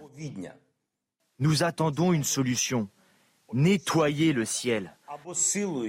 Soit par la force que vous avez, soit vous nous donnez des avions de guerre et des moyens de défense aérienne qui nous donneront la force dont nous avons besoin. C'est l'aide que le monde doit apporter non seulement à l'Ukraine, mais aussi à lui-même, pour prouver que l'humanité gagne. Euh, vous êtes un professionnel évidemment euh, des armées. Euh, il y a une question qui est très importante parce que certains disent qu'ils sont surpris ou que même Poutine lui-même est surpris de la résistance des Ukrainiens. Pourquoi pas même surpris que son armée ne soit pas assez efficace? et depuis quelques jours, on commence quand même à comprendre le scénario. Une opération comme celle-là, ça se prépare sur trois ans. Est-ce que vous validez ça? Ça se prépare sur beaucoup plus longtemps encore les armées, nous, on fait la guerre avec ce dont on dispose. Hmm. On ne crée pas. On ne lance pas des recherches et développements. On fait avec les hommes que l'on a, hmm. on fait avec les forces que l'on a. Si elles sont de toute nature, mais échantillonnesques, comme elles sont souvent dans les armées européennes et en particulier en France, hmm. par euh, l'imprévision de nos gouvernants depuis très longtemps, depuis des dizaines d'années, eh bien, on fait avec ce qu'on a. Et là, eh bien, nous sommes dépendants. Nous affronter. Mais la stratégie mise en place là, par euh, Poutine, c'est ça ma question. Euh, elle, a trois ans. C'est-à-dire qu'on ça se déclare pas euh, du jour au lendemain. Mais son armée est héritière d'une armée nombreuse. Non, ce que je veux dire par ma question, c'est que tout ce qui arrive aujourd'hui, il l'avait sans doute prévu. Ça a l'air, oui. Ça a l'air tout à fait, parce qu'on on, compte ses mensonges mm. pour l'instant. Il a embarqué à peu près tous les dirigeants de la planète dans des discours incroyables. Mm. Le seul qui aura, avec qui il aura peut-être des difficultés, ce sera Xi Jinping. Mm. Mais ça, ce sera plus difficile. Ça, c'est le coup d'après. Parce qu'une Russie affaiblie, quel que soit euh, le résultat de, son aventure en Ukraine, et avec l'OTAN, il joue sur plusieurs euh, plateaux à la fois. Euh, après, la Chine soutient aujourd'hui a priori la Russie. Comme la corde soutient le pendu. La Chine mobilise à peu près un tiers de l'armée russe sur ses, frontières. Mm. Parce que euh, bon, la, Russie n'a pas envie euh, que la Chine s'engouffre avec son million de, soldats vers les richesses de la, Sibérie euh, orientale. Mm. Mais un jour ou l'autre, une Russie affaiblie peut très bien être très tentant pour la Chine. Peut-être pas pour une attaque frontale, mais elle sera affaiblie. Euh, je voulais vous faire écouter également ce que disait Jacques Chirac en 88. C'est un son qui est ressorti. C'est le soir du fameux débat avec euh, François Mitterrand. Écoutez ce qu'il dit sur, à l'époque, l'Union soviétique. Je suis néanmoins extrêmement vigilant car je reste convaincu que jamais un dirigeant soviétique n'abandonnera son objectif qui est de neutraliser l'Europe occidentale. Jamais.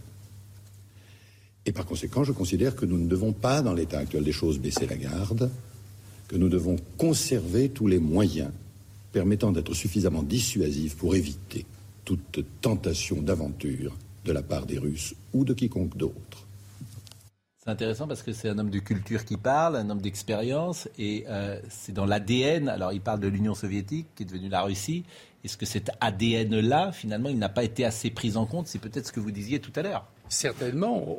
Apparemment, d'après tous les analystes, Poutine est l'héritier de l'URSS. Il a été formé dans, l'URSS. Il en a gardé le remords et surtout l'humiliation. Humiliation terrible. Sous Yeltsin, il semble bien que les Russes aient subi une humiliation extraordinaire et tout un corps comme le KGB, en plus, qui était euh, son, son environnement d'enfance, en quelque sorte, ne peut que se ressouder autour d'un projet qui est euh, euh, à peu près celui qu'avec Trump, c'est d'ailleurs refaisons euh, la Russie grande. En russe, je ne sais pas le dire. Bon, merci pour euh, ces euh, précisions, même si euh, ce matin, on aurait aimé parler plus longuement peut-être de ce qui se passe en, Russie. On a l'impression qu'effectivement, maintenant, ça va être une sorte de static quo ces prochains jours. On a compris que l'Ukraine va tomber. Moi, il y a une question toute simple d'ailleurs que je pose, c'est que l'Ukraine va tomber militairement. Il va sans doute gagner, évidemment, Poutine. Mais après, tu dois gérer ces 40 millions euh, d'Ukrainiens qui n'ont pas envie, sans doute, d'être sous euh, la coupe de, de Poutine. Et t'en fais quoi de cette victoire?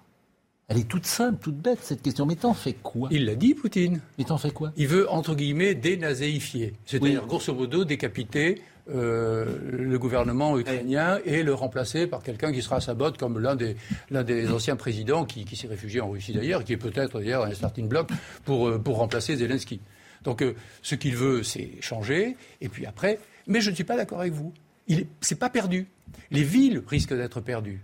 Mais euh, l'armée ukrainienne se défend d'une façon assez exceptionnelle, d'une façon très, très, très étonnante. D'ailleurs, quand on regarde tout, ce que vous euh, produisez comme images, on voit beaucoup d'images russes, on voit beaucoup. On ne parle jamais, et c'est très bien d'ailleurs, de l'armée ukrainienne. Où est-elle? Que fait-elle? Mm. Quel mouvement fait-elle? Regardez, en ce moment, il y a une colonne de milliers de chars qui est immobilisée parce qu'on a coupé les ponts derrière et ils sont presque prisonniers. Donc vous voyez, ce que fait l'armée ukrainienne, on ne le sait pas. C'est très étonnant et il semble bien qu'ils aient gardé, et j'arrêterai là, mmh. une certaine maîtrise d'une partie du ciel. On l'estime à à peu près 30%. Muriel Reus est avec nous. Euh, il y a un message important que vous vouliez faire euh, passer aujourd'hui. Je rappelle que c'est la journée internationale des droits de la femme. Vous êtes présidente de Femmes de... Euh, oui, Femmes avec. Mais je voulais vous faire écouter un petit passage hier entre Éric Zemmour et Routel Krief sur LCI, sur le partage des tâches, euh, mais dans l'intime, si je veux dire, à la maison. Et écoutez ce passage et vous allez me dire ce que vous en pensez. Faire de l'intime, ça peut être aussi aider à ce qu'il y ait une meilleure répartition des tâches dans une famille, dans des. dans, dans... vous appelez ça une meilleure répartition des tâches.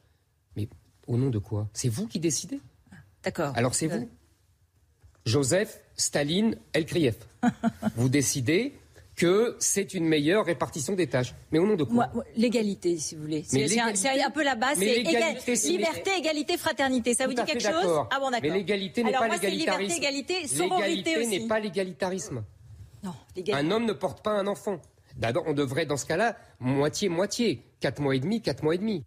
Bon, peut-être disait c'est la meilleure répartition des tâches, mais dans la sphère intime, répond Zemmour, chacun fait ce qu'il veut. L'homme et la femme font ce qu'ils veulent chez eux. vous allez me faire le même plan qu'avec Marion Maréchal. Mais pas du tout, je vous pose votre question. Je suis pas d'accord là-dessus non plus, parce que c'est pas comme ça que ça se passe. C'est vrai que les femmes assument 80% des tâches euh, au foyer. Donc euh, voilà, c'est une réalité. Elles s'occupent des enfants, elles font davantage les courses, elles s'occupent du des ménages, du ménage. Mais, mais, mais je suis d'accord, mais ça c'est ennuyeux ou pas? C'est dommageable pour la société ou pas, si c'est le cas?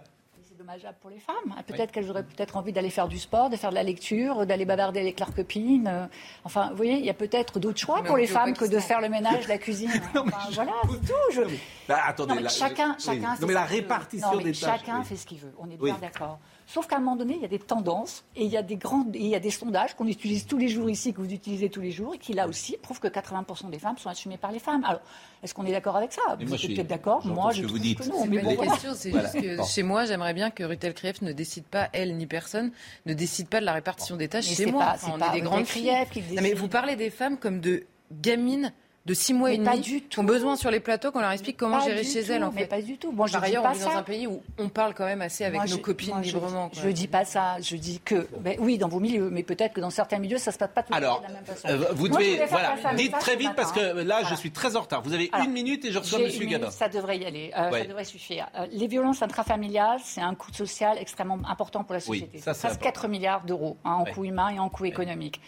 Aujourd'hui, euh, si vous voulez, il y a 250 000 femmes qui sont impactées par les violences, 250 000 victimes qui sont impactées par les violences en France. Hein. C'est un chiffre encore considérable. C'est une femme sur trois dans le monde hein, qui est impactée par les violences. Nous, nous avons décidé chez Femmes Avec, avec AJP, qui est une association d'assurés, de mettre en place une solution pluridisciplinaire. Mmh qui, à partir d'un numéro vert, 24 heures sur 24 et 7 jours sur 7, permet d'être accompagné psychologiquement, sans limitation de temps et sans limitation de durée, et permet la prise en charge de tous les frais juridiques du début du procès, du début de la procédure jusqu'à la fin de, la dire procédure. euh, aujourd'hui. C'est important. C'est important parce que euh, beaucoup de femmes ne portent pas plainte parce qu'elles n'ont pas les moyens d'assumer les frais juridiques. Bon, c'était important de le dire. Et puis, comme on vous a découvert aujourd'hui, bah, vous allez revenir euh, nous, nous voir, pourquoi pas, pour échanger avec euh, Non, mais ça, c'est bien. Mais je- pour- qui n'est manifestement ne pas... Se concentre-t-on pas Bon. sur des vrais sujets, en fait Alors, C'est 80% de notre activité. Comme on a dit- pas du débat public. Comme vous le savez, on ne parle pas toujours que de l'actualité euh, lourde parfois, mais on parle, on fait un pas de côté. Et d'abord, je vous remercie vraiment beaucoup, euh, Madame Reus. C'est un plaisir de, de vous rencontrer. Euh, et, et on va recevoir donc euh, le fils de Jean Gabin. Et vous allez être surpris parce qu'il parle comme son père, il a le même, même visage que son père, mais ce n'est pas son père. Euh, voyons les images euh, d'abord que je voulais vous présenter parce que ce- pourquoi nous recevons euh, Monsieur euh, Moncorgé? Parce que ce livre est sorti. Ce livre est sorti, qui est formidable d'ailleurs. Ce livre qui est euh, avec, euh, écrit avec Patrick Glatre aux éditions de La Martinière. Et je voudrais qu'on voit euh, défiler peut-être quelques images en même temps que Monsieur Moncorgé va entrer sur ce plateau. Alors est-ce qu'on peut les voir ces images? Voilà. Donc là, vous voyez avec Micheline Prel, Jean Gabin. Alors ce qui est extraordinaire dans, chez Jean Gabin, et je salue Monsieur Moncorgé qui est en train d'arriver. Asseyez-vous, Monsieur Moncorgé. Et je pense que les gens. Oh là là, faites attention. oui. Et les gens vont avoir un choc en vous regardant. Voilà, on va regarder. Voilà. Il n'y a rien à dire. Il n'y a rien à dire. Euh, je, je me demande votre vie. Tous les jours, tous les gens que vous croisez vous parlent de votre père. Bon, il y en a surtout euh, où j'habite. Alors, euh, ils savent que j'habite là-bas et qu'on allait, qu'il était souvent là-bas, à Deauville, parce que j'habite à côté de Deauville. Donc, euh, bah oui, bah oui, oui. Mais comme je dis toujours, c'est que maman n'a pas fauté. Voilà, je le dis. Mais bon, euh, j'y peux rien, c'est comme ça. Non, Voilà. vous n'y pouvez rien, mais est-ce que parfois, alors je vais pas faire de psychanalyse, c'est pas le moment, et puis j'ai pas l'impression que vous soyez vraiment un, un patient pour la psychanalyse, ça n'a pas l'air d'être votre truc. Non, c'est pas mon truc. Hein? Mais est-ce que c'est euh, parfois un peu rude, un peu lourd, ou au contraire, est-ce que c'est... Non, non, bah, pff, qu'est-ce que vous voulez faut, le, faut le prendre, euh, voilà. euh, bah, après, ça sera. Parce qu'il en a un coup, hein, mon fils en a un coup aussi, hein, qu'on le veuille ou non. Il y a, le, la marque de fabrique. Mais quand on voit, parce qu'il y a une photo extraordinaire à l'exposition, parce qu'il faut parler de l'exposition aussi à Boulogne-Billancourt, parce que là, il y a le bouquin, mais l'expo commence demain. Et euh, il y a une photo que je trouve formidable, juste à l'entrée de l'exposition, c'est le- la photo de mon arrière-grand-père, qui était le chef paveur, et que papa parlait énormément, beaucoup du chef paveur, c'était très important. Et euh, c'est la même tronche. Donc déjà, déjà, même euh, le, son père, papa, bon bah voilà. Et, et c'est votre fils qui reprend... la, comment dire La préface J'allais dire la boutique, d'une certaine Ah oui, manière. oui, oui. Alexis Non, parce qu'il a, il a Ouais. fait une préface extraordinaire. Ouais, et ouais. Je, je lui ai dit, tu m'as fait chialer. Et parce qu'elle est formidable. Alexis. Bah mon fils, ouais, ouais, ouais, ouais.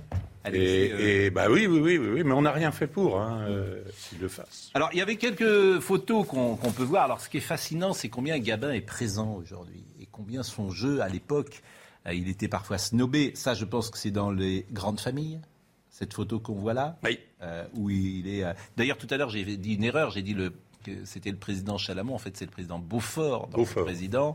Et Chalamont est joué par euh, Blier. Euh, donc ça, c'est dans Les Grandes Familles, qui est un film de euh, Jean Delano, Denis de la Patelière. Denis de la Patelière. Denis de la Patelière, qui est un film extraordinaire. Ça, c'est euh, c'est dans Le Chat, une adaptation de Simone Signoret. avec Voilà. Simone Signoret. Et ce qui est extraordinaire, c'est alors. Évidemment, c'est la gueule, le physique, le charisme, la présence de Jean Gabin. Et je disais tout à l'heure, de son vivant, on, on faisait parfois la fine bouche sur le comédien et l'acteur qu'il était. Les gens disaient Gabin fait toujours du Gabin. Et aujourd'hui, Vous comprenez pas d'ailleurs. oui, et aujourd'hui, euh, tout le monde dit que c'est un génie. Génie de la comédie. Alors c'est ce que je disais à, à- à- à certains de vos confrères, c'est que en fait, il me posait la question euh, sur, sur, son, sur sa façon de jouer.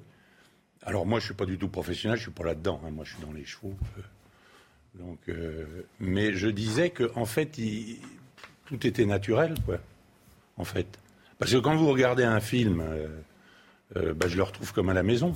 C'est-à-dire la façon dont il prend une tasse de, de- de thé. Quand dans Touchez pas au Grisby, qui va chercher le, le foie gras. Non, mais c'est une scène extraordinaire, ça. Où il lui fait. euh, c'est une scène absolument extraordinaire. Ah ouais, ouais, ouais. Eh ben, C'est-à-dire qu'aujourd'hui, cette scène ne pourrait même plus être tournée. Euh, comment s'appelle le comédien avec qui René Dary. René Dary. Donc, il entre dans euh, son, un appartement, mais c'est un autre appartement, un appartement de planque. De planque. Et vous avez une scène de 5 minutes où il ne se passe rien, et il ouvre le foie gras, il mange le foie gras, il sert du muscadet. Mmh. C'est un dialogue euh, le plus neutre possible. euh, Simple. simple. Et il y a une, euh, comment dire, une épaisseur dans cette, euh, un plaisir, une jubilation dans cette scène qui est absolument incroyable. Et la vérité. en Oui, plus, et de la vérité. vieillit. Oui. Il explique à René Dary qu'il bon, il faut passer, euh, terminer. Et cette scène, Quand je, on voit alors, c'est ce que je dis. Bon, on me pose la question toujours. Euh, bon, quand je vois la Horse, c'est papa, quoi. C'est comme il était à la maison. Alors, bon, il est un peu plus dur dans la Horse. parce qu'il était- il, rigolait quand même, hein, faut pas exagérer, papa. était- oui, mais bon. euh, Mais, euh, mais c'était comme à la maison. quoi. Euh, alors, il y a une scène aussi avec Alain Delon qui vient pour tourner un film. Et je le lisais parce qu'il y a beaucoup de. En fait. Deux le- hommes dans la ville. Voilà. Le, le- il voulait pas le faire, Deux hommes dans la ville. Non, parce que, bah, vous savez, bon, alors chacun son. Papa était pour la peine de mort. Oui. Et c'était un film contre la peine de Ouais. mort. C'est José Giovanni. Donc, euh, donc voilà, bon, au départ, euh, ça c'est une chose. Il voulait pas le faire. Puis après, il l'a fait.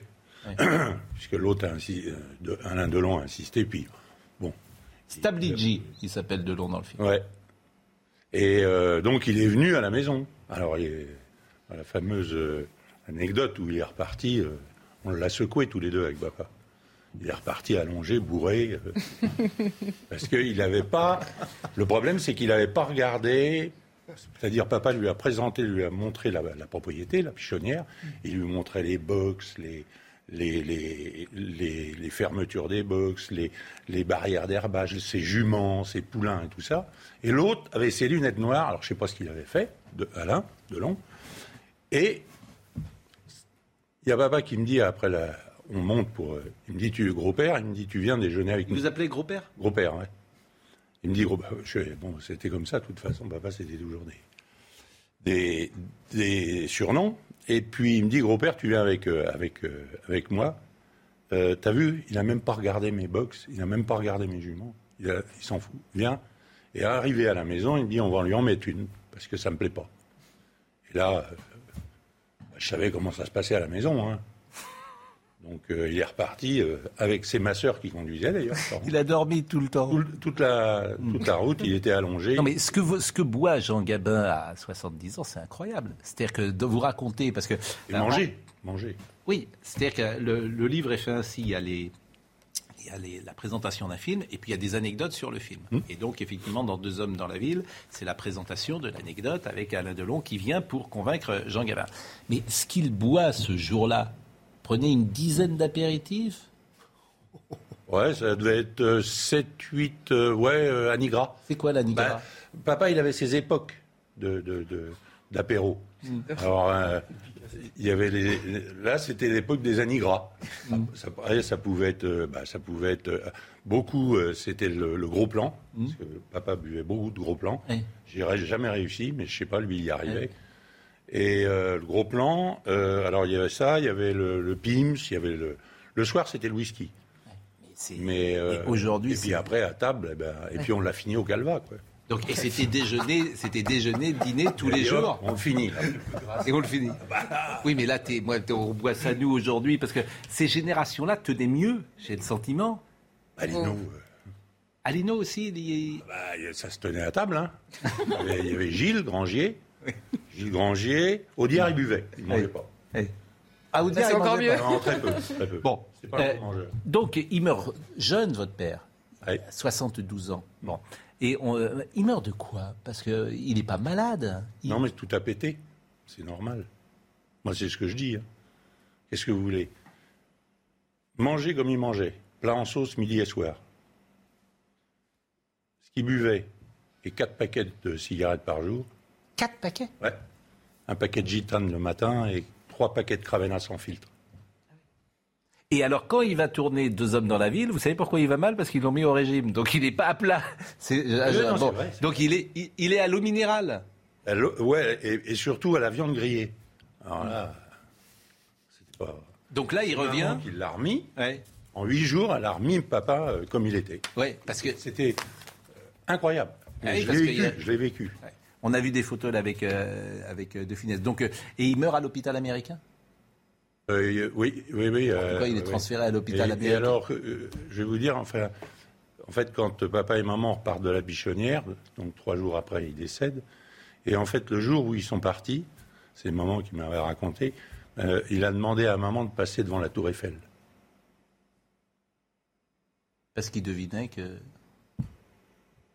Ils se sont passés. Et euh, il n'y a pas d'enterrement. Euh, ces cendres sont euh, dispersées en mer d'Iroise. Mmh. Au large et, de euh, Brest. Au large de Brest. Parce qu'il ne veut pas qu'il y ait une forme de vénération de sa personne ou de culte de sa personne. Mmh. C'est pour ça? Ah oui, oui, ça- nous, on a toujours entendu ça à la maison. hein. Vous- alors, il disait, vous me balancerez à la flotte. Bon. Alors, euh, mais euh, donc à l'époque, c'était pas possible. Enfin, c'est toujours pas possible. On peut pas acheter un corps euh, en, mer, sauf en cas de, de conflit, et qu'on ne peut pas revenir euh, à quai. Donc, euh, on a demandé, euh, c'est l'amiral Gélinet, Dan, la- l'ami de papa, qui était son chef de, pendant la guerre, qui a demandé l'autorisation à, comment, au, au ministre des Armées et à Giscard d'Estaing. Et ils ont, euh, ils ont dit à partir du moment où il se fait. Il y a une superbe photo quand il est avec votre mère. Quand vous, vous êtes sur quelle Sur la Jeanne d'Arc? Quand il vient vous chercher Parce que, alors, vous avez un amiral. Euh, je ne sais pas à quel grade vous êtes allé dans la Marine nationale. J'ai fini quartier maître chef de réserve. C'est très bien. C'est très bien. Aussi. Et, bah. et votre père était. quelque chose en commun. Ah bah votre, oui. votre père était quel grade? Euh, papa, alors, alors c'est spécial. Papa, il était, euh, il était quartier maître, Oui. officiellement. Et en fait, quand il s'est engagé Hmm. pendant la guerre, la seule chose qu'il a demandé pour euh, au- comment, quand il s'est engagé, c'est d'avoir le plus petit grade avec une casquette, parce qu'il a dit je vais quand même pas rentrer avec un pompon. la tête. Bon, il incarne, euh, il incarne l'intégrité, les valeurs. euh, D'abord, il incarne la France, Gabin. C'est absolument incroyable. Il incarne ce que vous avez dit tout à l'heure, euh, les quatre paquets de cigarettes. je veux dire la manière de parler aux femmes. il incarne une France tout, avec. Tout, en ayant beaucoup de délicatesse, hein, euh, bourru, mais euh, et de délicatesse. Voilà, c'est ce mélange, hein, qu'on qu'on se méprenne pas sur ce que je dis. Euh, euh, il parlait jamais de Marlène Dietrich. vous- Il vous en a jamais parlé, vous, par exemple? Euh, non. Jamais. Ça, c'était des sujets. des tableaux, non. Non, mais c'était des sujets, j'imagine, tabous. Cette vie d'avant, c'était des sujets tabous. Alors c'était, et puis il y a eu certaines choses, donc euh, non, non, enfin la prussienne, non, non. La, la prussienne. La Ah, c'est géant. C'est génial. Il appelle la prussienne. Oui. Et puis vous savez, quand, Il quand l'a- même, oui. ce que je dis toujours, c'est Oui. quand même, il a quitté euh, Marlène Détruire, enfin la prussienne, pour maman. Bien sûr. Et, Ouais. et pour vous, j'imagine, c'est voilà, c'est, c'est- vous avez peut-être pas, vous avez. Était très belle. Mais, mais- mais j'en suis euh, j'en- euh, vraiment, j'en suis convaincu. Même si ce sont des choses qui se disent plus aujourd'hui. Faut plus lui dire qu'une femme est belle, paraît-il. Ah bon? Mais non, mais je bon. Quel est le film que vous préférez de votre père? Alors, euh, en fait, il y en a deux. Enfin, il y en a, il y en a, c'est ça, mais il y en a deux. Il y en a un parce qu'il il est comme à la maison, c'est la Horse, mais j'adore un singe en hiver. Ouais. Un singe Évidemment. avec. euh, Évidemment. Mais ce qui est marrant, c'est que on les connaît par cœur, le casseur bif, les grandes familles. euh, Président. Le président. Ah ben le président. euh, Eh, Messieurs, monsieur le député Chalamont vient d'évoquer en termes émouvants les victimes de la guerre. Je m'associe d'autant plus volontiers à cet hommage qu'il s'adresse à ceux qui furent les meilleurs de mes compagnons, etc. etc. Ça, faut l'apprendre quand même. hein. C'est du boulot. Vous disiez tout à l'heure, c'est naturel. Mais la tirade du président euh, d'Henri Une prise. Une prise? Mm. Et quand il replie ses petites affaires, là, et puis qu'il quitte euh, l'Assemblée nationale. Et une prise. C'est dommage qu'on doit s'ar- s'arrêter. On ne peut pas prendre 3 ou 4 minutes en plus, je le demande euh, à... Parce que là, effectivement, on aimerait vous écouter tellement euh, sur euh, ces anecdotes et sur euh, cette histoire, mais l'actualité est lourde Eh oui. euh, aujourd'hui. Quel est votre prix Alors l'expo, on rappelle l'expo. Vraiment, mais je, voilà, du 9 mars au 10 juillet, Jean Gabin l'explosion. Boulogne-Billancourt. Voilà, moi je pense, si vous en êtes d'accord, que vous pourriez revenir et que vous pourrez faire une longue demi-heure avec vous sur. Euh, parce que c'est. Il y a peu de Français euh, dans l'imaginaire collectif euh, comme Jean Gabin. C'est une, ça se compte sur les doigts d'une main. Il est mort en 76, c'est donc il y a 40, 45 ans. 45 ans. Et sa présence, je le dis, dans, dans, dans, dans, notre univers, mais pas que par ses films, pas aussi les, ce qu'il incarne. Ben, c'est la France. Il aimait tellement son pays. Parce qu'il l'aimait. Hein. Et là, vous l'avez presque dit comme Jean Gabin. Ah, c'est la France. ah oui. le mouvement de tête. Euh, merci vraiment, euh, vraiment. C'est moi qui vous remercie. Bah non, c'est vraiment, je vous remercie et, euh, j'ai presque honte de, de, de, de quitter l'antenne parce que je, je vraiment, je, je voudrais qu'on parle plus longuement encore, mais Jean-Marc Morandini va m'en vouloir. Donc merci, merci aussi à, à l'amiral Michel Olagaray. Vous allez revenir aussi. si vous m'invitez. Mon amiral, on dit mon amiral, hein On dit amiral. Amiral, c'est joli amiral hein, C'est très joli, oui. Très joli, on s'y habitue. Oui. Même si c'est depuis longtemps. Il y a un film qui s'appelle Le Pacha. On dit le Pacha pour l'amiral quand il est. Euh, non, on dit le Pacha pour n'importe quel commandant d'unité. Oui. D'accord. Il y, a un film célèbre de, eh, Georges Lautner, je crois. Oui. Bon, Jean-Marc Morandini, et pardonnez-moi, euh, merci, à demain. À ce soir. Hey, it's Paige DeSorbo from Giggly Squad. High quality fashion without the price tag. Say hello to Quince. I'm snagging high-end essentials like cozy cashmere sweaters, sleek leather jackets, fine jewelry, and so much more. With Quince being 50 to 80% less than similar brands.